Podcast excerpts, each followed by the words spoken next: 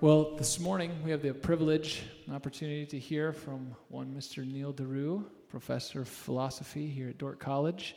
Uh, most of you probably know him or are familiar with him. He actually comes from southern Ontario in Canada. He said near Niagara Falls. I don't know what that has to do with anything, but it's cool. Um, but yeah, he's going to bring the word to us this morning and talk about what it means to be distinctively Christian. So let's give him a warm welcome.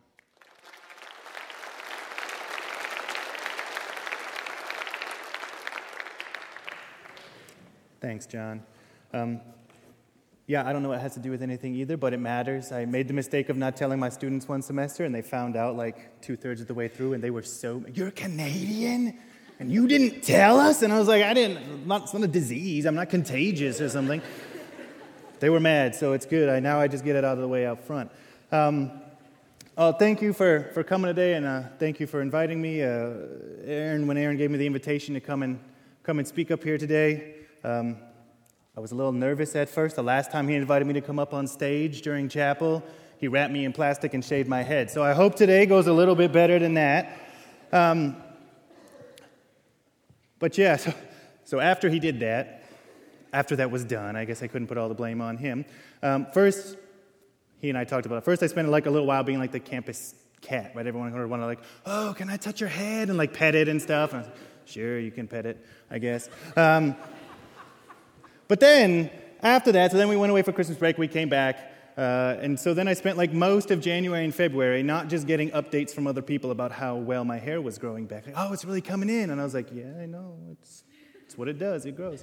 Um, but, so not this did I get updates on my hair, but I always got updates on Aaron's hair too. So, and I always got, and it was always this hey, so your hair's coming back. Not, not quite as fast as Aaron's, though, is it? And I was like, yes, yes, thank you for pointing out that my hair is not coming back. I appreciate that reminder of my impending baldness. Um, but as people kept saying this time and time again, I couldn't help but start to think like Aaron's hair really is growing in like fast. Like like suspiciously fast. right? Now, now, in, in this era of performance enhancing drugs in sports, I, am I'm, I'm not accusing Aaron of anything. I mean, I, I don't want to. But you have to ask the question, right? I mean, someone asked me when they found out if I was going to do this, you know, Aaron really makes fun of your hair like a lot. Are you going to pay him back? And I was like, no, I'm totally above that. I lied. Um, so, no, but I mean, in terms of, right, we do have to ask the question, and, and this is what Aaron did at the beginning of the semester, right? Sort of he asked a question of students and of alumni and of faculty, sort of what are the things we should be talking about? What are the things we should be learning about? What are the things we should be thinking about, right? And we reported back, and he spent the semester kind of walking through some of those and some of the things you said, these are the questions we want, we want to, we want to hear more about.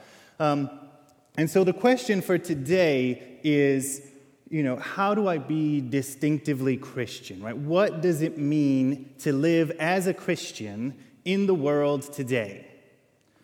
Uh, and this is, I mean, this is an important question. It's important personally for all of us as we sort of, you know, go about our daily lives and get jobs and work and sort of try to wrestle with how do I do this well? How do I do this in a way that honors God? But it's also important because I mean, I don't know about you, but like my Facebook feed has been full in the last week or two about people talking about the state of Indiana. This might be the only time in the history of the United States that people have been talking about the state of Indiana, um, whose motto, for those of you who don't know, the motto of the state of Indiana, crossroads of America, right? You might as well just say Indiana, the state you drive through when you're trying to get to where you actually want to go. Um, right? But everyone's been talking about Indiana because of what's going on there. And so my Facebook feed is full of people sort of talking about Christians and what Christians are doing there. Right? And on both sides of the camp, right? So I have some some people sort of sending me eh, like look, I go to Facebook for for cat videos and for pictures of the kids of people I hardly really know anymore. So that's what I'm there for. I'm not there to sort of think about these things, but I get all these things coming in about, you know, Christians and what should Christians be doing? And is it right for Christians, right? Should Christians be standing up and making sure that we are free to do what we need to do and free to follow what we think conscience demands and what we think Scripture asks us to do? And, and should we be free to do that? Right? No matter what the world says, should we be free to say and act the way we think we have to say and act? Or, man, I got some coming in this side as well, or should Christians be those who say, in a world that is so full of pain and brokenness and judgment, shouldn't Christians be the ones who are showing love and acceptance? Right? So you sort of both sides of the debate, and on both sides you have Christians trying to figure out what does it mean? How am I doing this? What does it mean to be a Christian in the world? How do I be in the world but not of the world? But both of those viewpoints that are at work there that people are talking about, right? Both of them, I mean, at their root, they, they share something really similar in common, and that is that for both of them, they seem to assume that our choices are something like, you know, either we act like the world, that is, we do what other people do, and if we do that, we become assimilated into the world, and then we're not doing anymore what we're supposed to be doing, right? If you get assimilated into the world, if you act like the world, then suddenly you've fallen away from God and from living authentically Christian lives. So either you get, you get assimilated into the world, or you have to be different from the world. Right? Those are our choices. Either you just you slip in, you become one, you get absorbed into the world, or you have to stand out and you have to be different from the world. Right? And so when we talk about in the world but not of the world, when we talk about becoming distinctively Christian, it quickly becomes into being different, distinct from the world, right? We are called to be distinct from the world. But what if there's a third option? Right? What if somewhere in between just being like the world and being totally different from the world, what if there's a third option in terms of being distinct for the world? Right? How can we be distinctively Christian for the world, not from the world? How can we be distinctively Christian as a service to, in service to the world, and not just in service to ourselves. Right? How can we do that? That's a good question. Um, so, I mean, to start answering that, to start answering this question of what it means to be distinctive, right, the easiest way to do that, and I say this as if this is easy, but the easiest way to do that is to say, okay, well, what does it mean to be Christian? And what is, what is Christianity all about? And if I can figure that out, then I just have to do that, and then I'm being distinctively Christian, right? Like, what is, Christ, what is, what is Canadianness all about? As near as I can tell, it's about red maple leaves, maple syrup, and Mounties. And as long as I'm drinking a gallon of maple syrup while riding on a horse wearing red clothes, I'm fine. Right? And we'll go, oh, yeah, Christ, you're Canadian. Good, way to go. Right? So if we can figure out what is distinctively Christian, that, then we just do that and we're good. And so, what is Christianity all about? Right? It's a good question, right? What is Christianity really all about? And if you ask 1,300 people, 1,400 people on Dordt's campus, you'll probably get something like 1,200 different answers. Right? At least two, 200 of you will be like, this is, is this a test? I should say worldview. Should I say worldview? I should say worldview. I'm going to say worldview. I think the answer is worldview. Um, but but, but the rest of you, right, will give a bunch of different answers. You'll get a thousand different answers, and all of them are wrong. That was easy, wasn't it? Like you were wondering which one I was going to choose, but they're all wrong. Um, and the reason, I mean, they're not all wrong. They're all wrong, but they're, they're, they're all kind of right. But they're all wrong. The reason I say they're all wrong is they're all wrong because the answer to the question, what is Christianity all about? Can't be right because Christianity is not all about anything. Right? The question is not what is Christianity all about. The question is who is Christianity all about? Right? It's not about a what. it's about a who. So Christianity is not all about what we do or what we say or what we think, right? Christianity is not all about a pathway or a journey or a destination or a walk with God or something like this. This is not what Christianity is all about. Christianity is about i mean yes there is a certain path there's a certain there's a way right christianity when in its earliest years christianity was simply called the way right but the way is not a path the way is a person right what is the way of christianity jesus is right i am the way the truth and the life jesus is the way, right? Christianity fundamentally is about a who. Right? And so, who is Christianity about? Well, obviously, I mean, first, like Jesus, right? Christ, Christianity, it's kind of there in the name. It's a bit of a giveaway. Um, right? Christianity is first and foremost about God, right? Who is a living person, who is alive in the world today, Right? If God is not a concept, God is not an idea, God is not someone who lives somewhere far away who a long, long time ago did a thing where he made a lot of stuff and then a little bit less long ago, but still pretty long ago, wrote down some things so we'd have clues on how to understand that stuff, and now is kind of living somewhere up in space or beyond space or something, sort of waiting to come back when we've got this all figured out. God is alive and at work in the world today. And if you missed that fact, I don't think you got what Sunday morning was all about. Right? That's the point of Easter Sunday, is that he is risen. Right? He is alive. He is at work. He is doing things in the world, right? That is first and foremost what Christianity is about. Right? And secondarily, the first, if first Christianity is about God, then the second person Christianity about is your neighbor. Right? They ask God, so what's this thing really about? What's the greatest commandment? What must I do to be saved?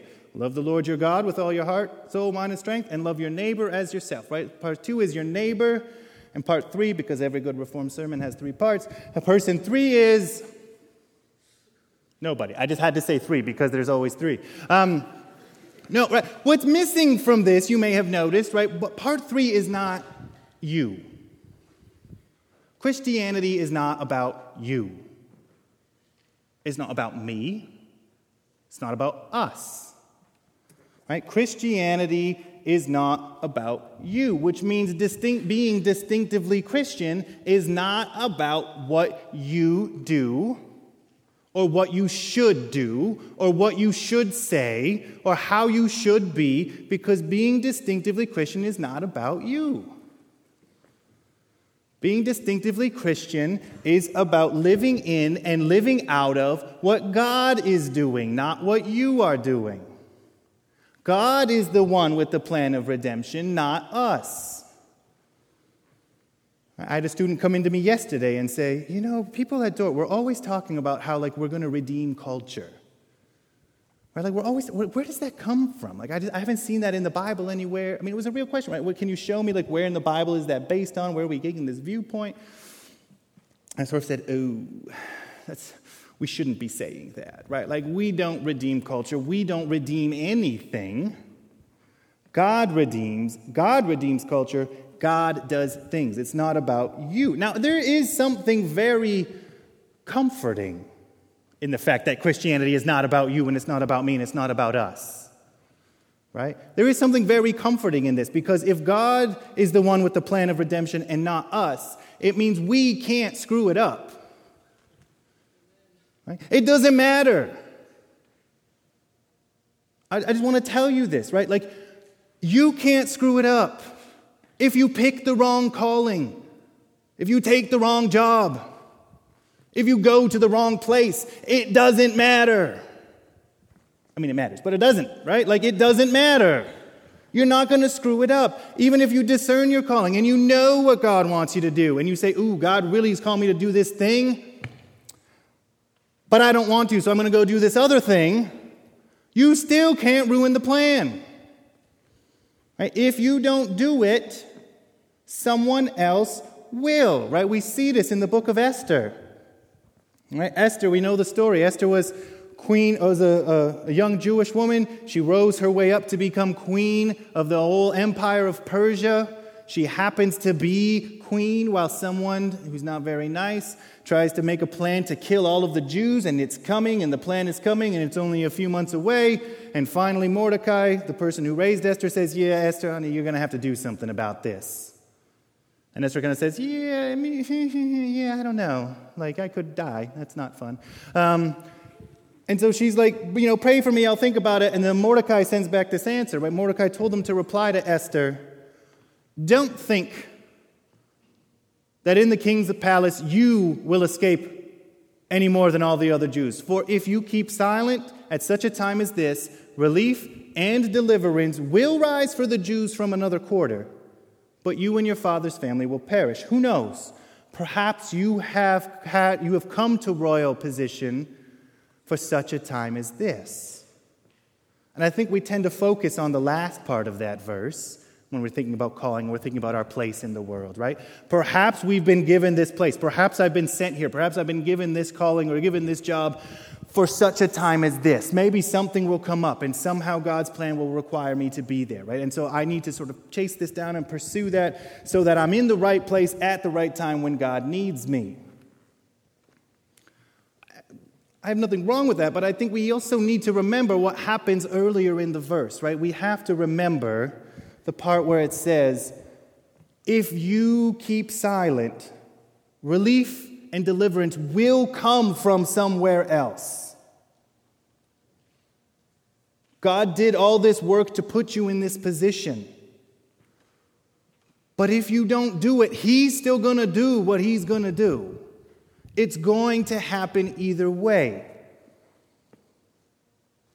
Right? We have to remember that, and we should take comfort in that, right? The plan does not depend on us. Now, thankfully, hopefully, we have the privilege of God using us sometimes. Sometimes His plan comes through us. Sometimes we are the instruments through which God works.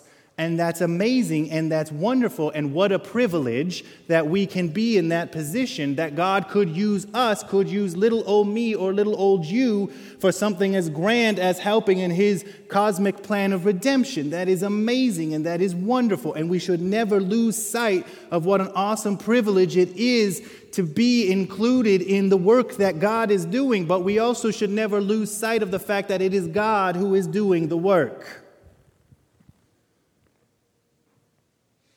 Right? It is God who is doing the work. We are living in and hopefully living out of the work that God is doing.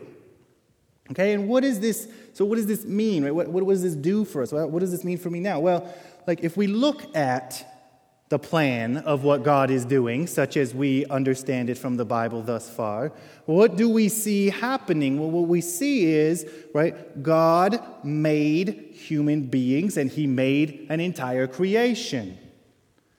And then God became a fully human being and he became part of creation right? God loves humanity. God loves creation. He loves it enough to make it. He loves it enough to join it. He loves it enough to become it.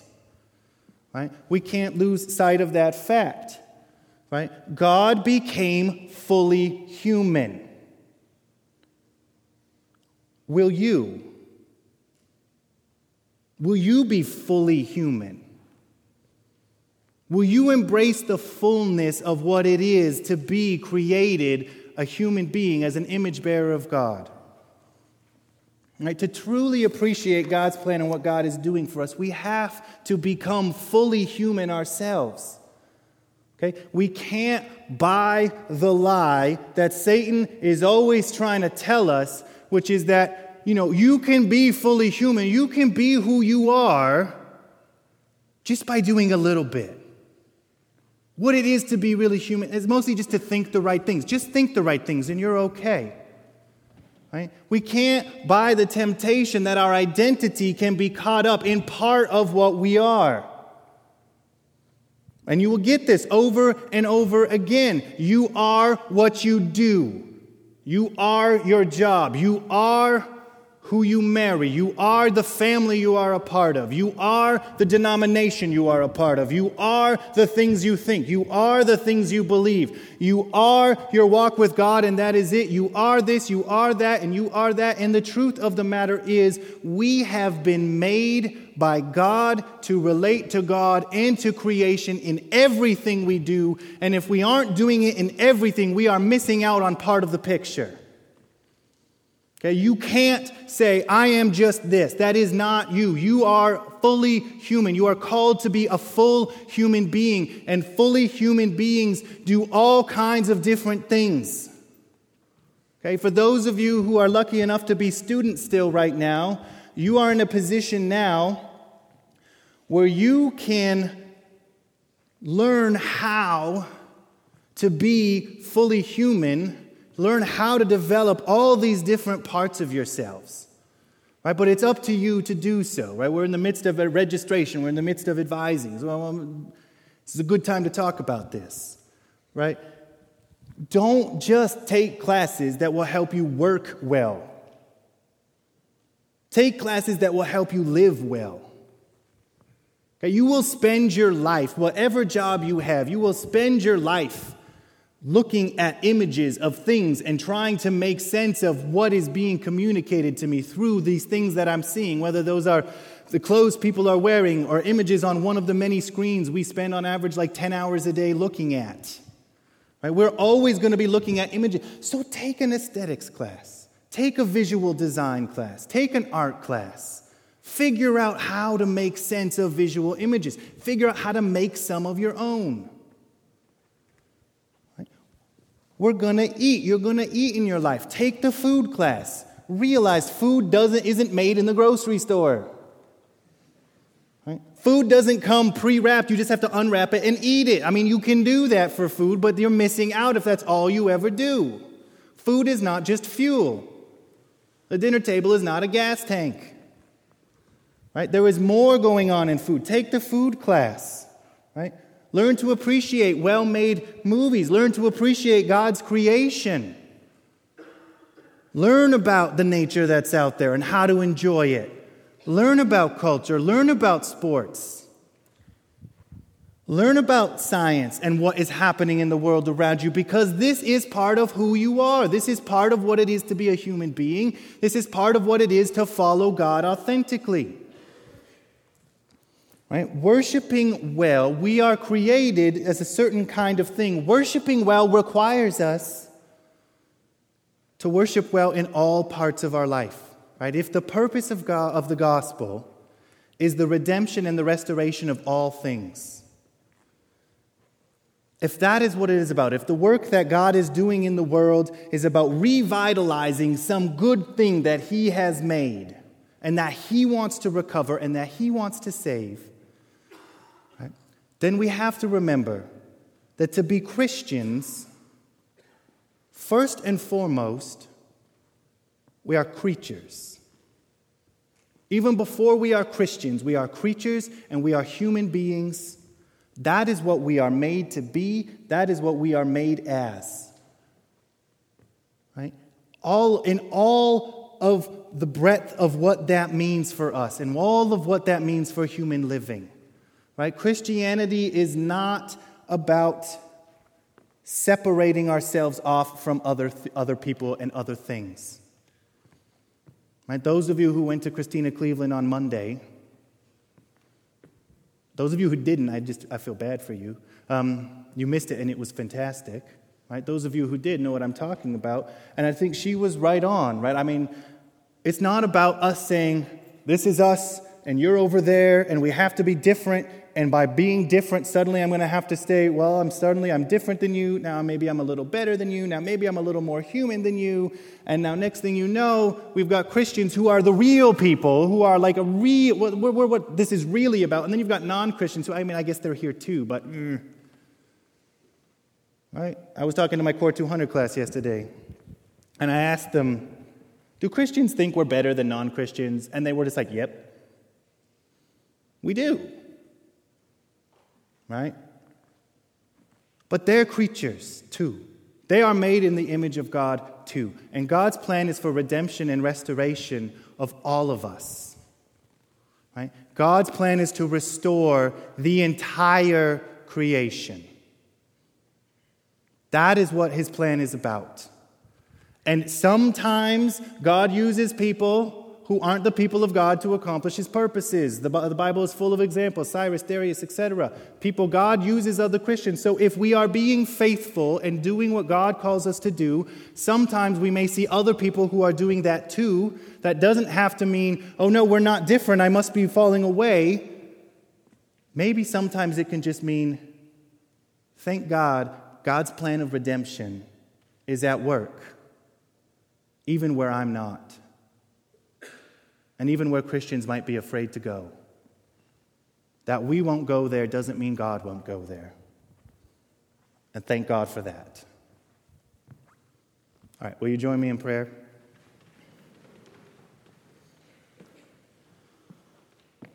God and Father in heaven, we thank you today for Christmas morning and for you becoming fully human, and we thank you for Easter morning and the restoration and the renewal that you promise in that event. We thank you for Pentecost and you coming into the world in a unique way there, and we thank you for all the things that you do and that you are continuing to do in the world today. Thank you for your plan of redemption. Thank you for restoration. We ask that you please, if you see fit, use those of us here today, use us to help in whatever way we can and whatever way you need us to do. But help us always to remember that this is always about you and not about us. Amen. Thank you. Go in peace.